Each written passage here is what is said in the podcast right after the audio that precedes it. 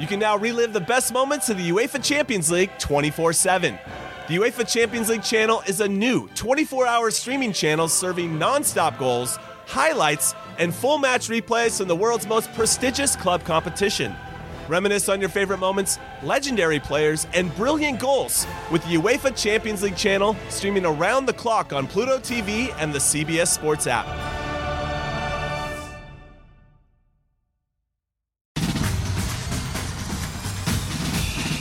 Welcome back to the Cover 3 podcast with your hosts, Chip Patterson, Tom Fornelli, Danny Kanell, and Bud Elliott. It's your call for the best college football coverage from National Signing Day to the National Championship and everything in between. CBS Sports presents the Cover 3 podcast. And welcome back to the Cover 3 podcast. Welcome back to Bowl Season Daily. That's Tom Fornelli. I'm Chip Patterson, getting you set for all that you need to know going into this bowl day. And a massive day it is. It will conclude with our college football playoff semifinals. First, the Cotton Bowl at 3:30 p.m. Eastern Time from Dallas, and then our nightcap will be the Orange Bowl at 7:30 p.m. Eastern Time. Early kick is Alabama Cincinnati, the one and the four. Late kick We've got Michigan and Georgia, the two and the three. Uh, and Tom, let's let's go ahead and let's start with uh, our 11 a.m. Gator Bowl, a matchup that we almost didn't have. Texas A&M was one of the first teams, as we've mentioned, to identify reason, COVID reasons and transfers and opt outs, and basically we can't field a team. But Rutgers comes to save the day. Um, 16 and a half is our, our point spread here. Or like, is there, we discussed this on the Locks podcast, and everyone should go and listen to that for the full against the spread breakdown. But just in terms of, you know, trying to think about where Rutgers is at coming into this game, like, it's exciting for them to be in a bowl game, right? They're not going to, they're not going to, um, you know, try to try to put any qualifiers on this. I, I would expect the Scarlet Knights to show up and play pretty hard for Greg Schiano.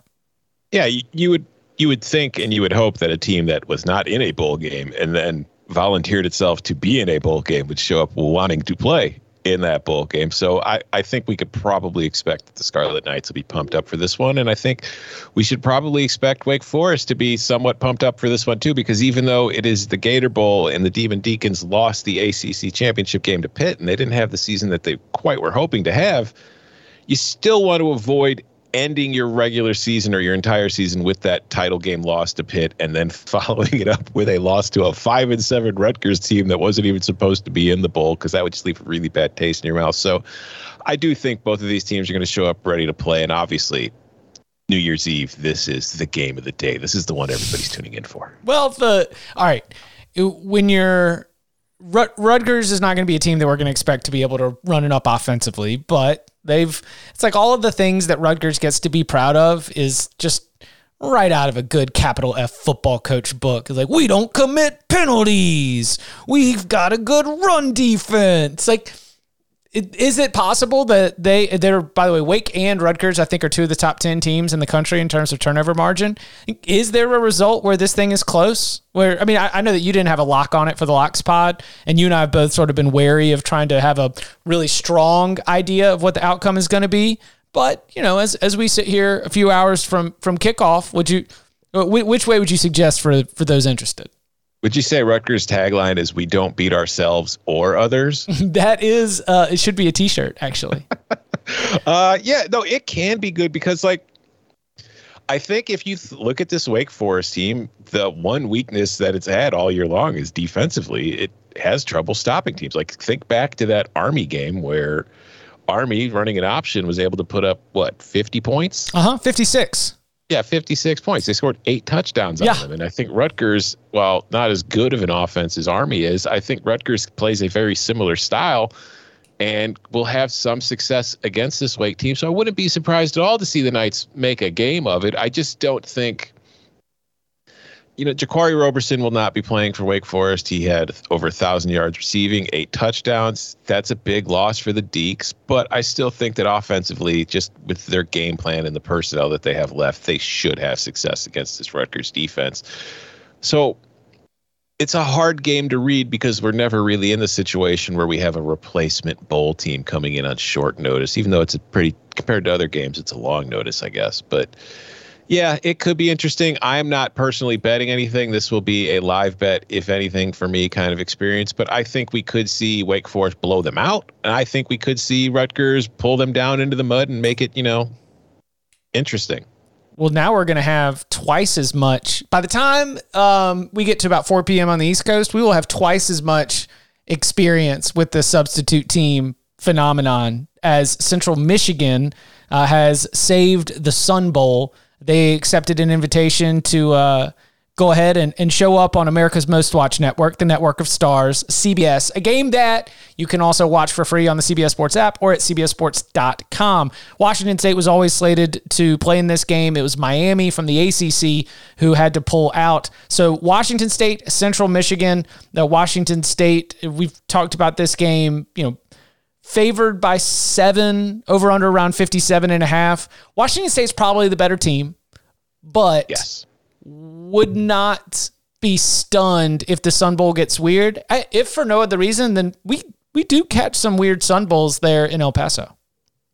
Yeah, and it's like we obviously know Central Michigan wants to be in the game. They were originally in the Arizona Bowl. That got canceled because Boise pulled out. So they come over here to the Sun Bowl to replace Miami, who pulled out because of their own COVID issues. So we have a Chippewas team that wants to be there and a Chippewas team that's going to want the chance to prove itself against a Power Five program in Washington State. And the Cougars, you know, they will be without Max Borghi, their junior running back. He opted out. He's getting ready for the NFL draft. He's been a huge part of their offense the last few years. He was a huge part of it under Mike Leach. He was a huge part of it under Nick Rolovich, and he's been a huge part of it since Rolovich left.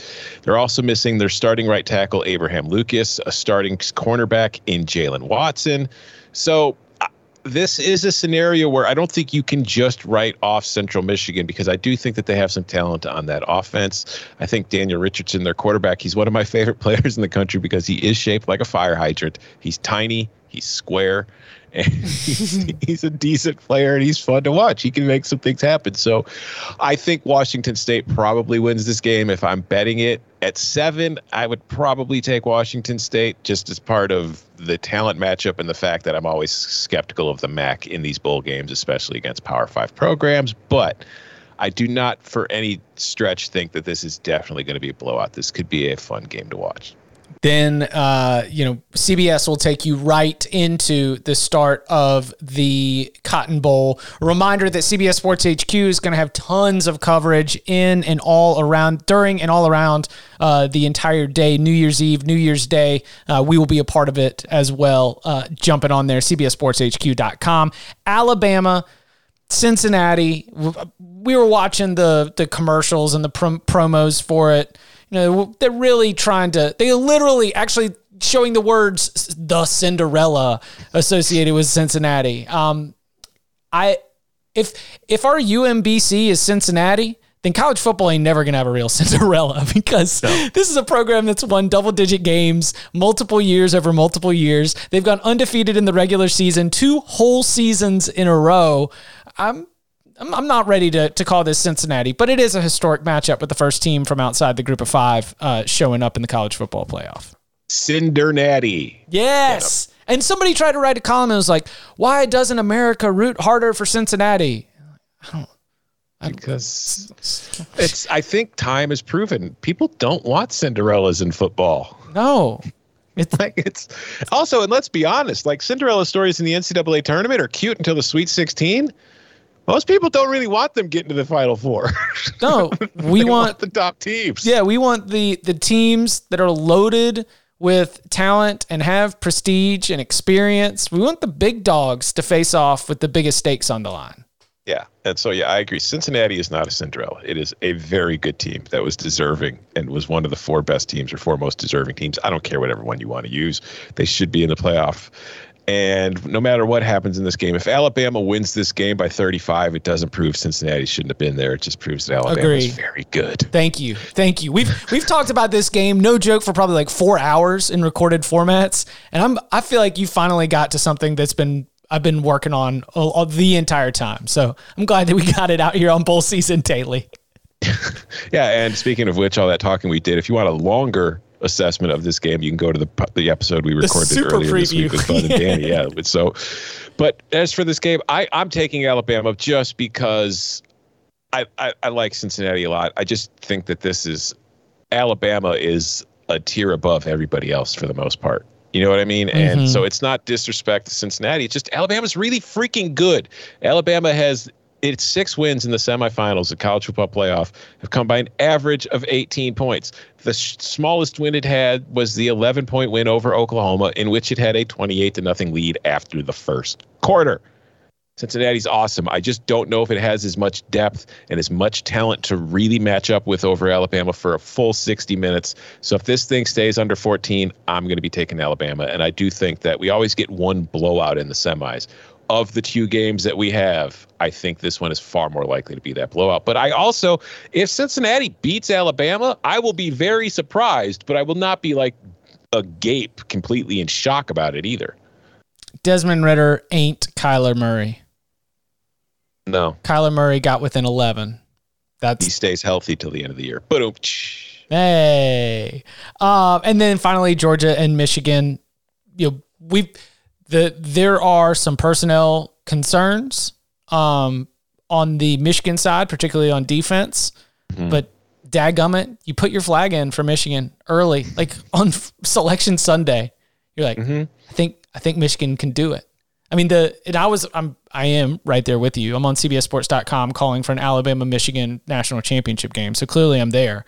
But there's there is a we Georgia has been the best team all along kind of result. It's something that would have to be put to the test in a potential rematch against Alabama in the national championship game. But as as we're getting closer to kickoff, and as I've you know locked up Michigan plus seven point five on the Locks podcast, I'm hundred percent ready to see Georgia just come out and uh, and and win the game in a little bit of a dominant fashion. That said, I feel like I could see any result possible. Yeah, and I mean, I I have grown concerned over the last couple days here with the Dax Hill stuff. Like as as this comes out on Friday morning, maybe we have a resolution to Dax Hill, but he did he wasn't in wasn't with the team in Florida as of Thursday. Jim Harbaugh said it was still that, there's a chance he will play in the game. There's also a chance he won't. And if he doesn't, that's a huge loss for Michigan because he is a very important part of that defense that gives them the freedom to try and do a whole lot of different things, disguise coverages, mix things up. He can cover receivers, he can cover tight ends. He's an important X factor in that defense. So not having him will be huge. But I do like Michigan as well. Like you said from the very start, I planted my flag on the Wolverines to be to be able to win this game. When I saw them open it over a touchdown, it made me just like it even more. But there is also that part of me that, like I said a minute ago, we were talking about Cincinnati. If Cincinnati gets killed by Alabama, it doesn't mean Cincinnati sucks or didn't deserve to be there. But I feel like a lot of people are kind of treating Georgia that way too, because Georgia got its ass kicked by Alabama, and now everybody's like, well, they weren't that good to begin with, I guess. It's like, no, they were still very good. They just lost to Alabama, and really losing to Alabama is not something anybody should ever be like, oh, they they must not be very good if they can't beat Alabama. I mean, come on. So, yeah, I think this has a chance to be good. I'm on Michigan, but Dax Hill's availability is going to play a huge factor in how I think this game goes.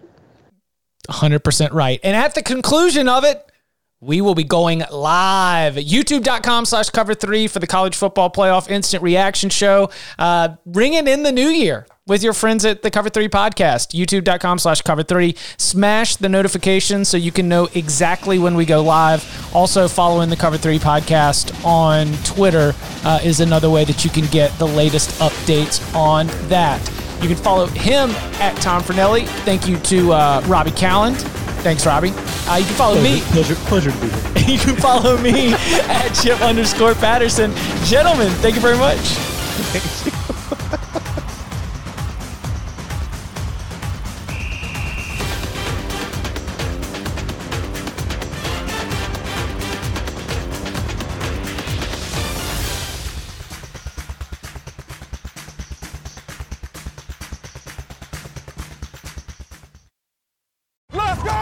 Thank the most all star studded challenge ever. And this time, it's every competitor for themselves. Best challenge ever! The Challenge All Stars. New season now streaming on Paramount Plus. Go to ParamountPlus.com to try it free. Terms apply.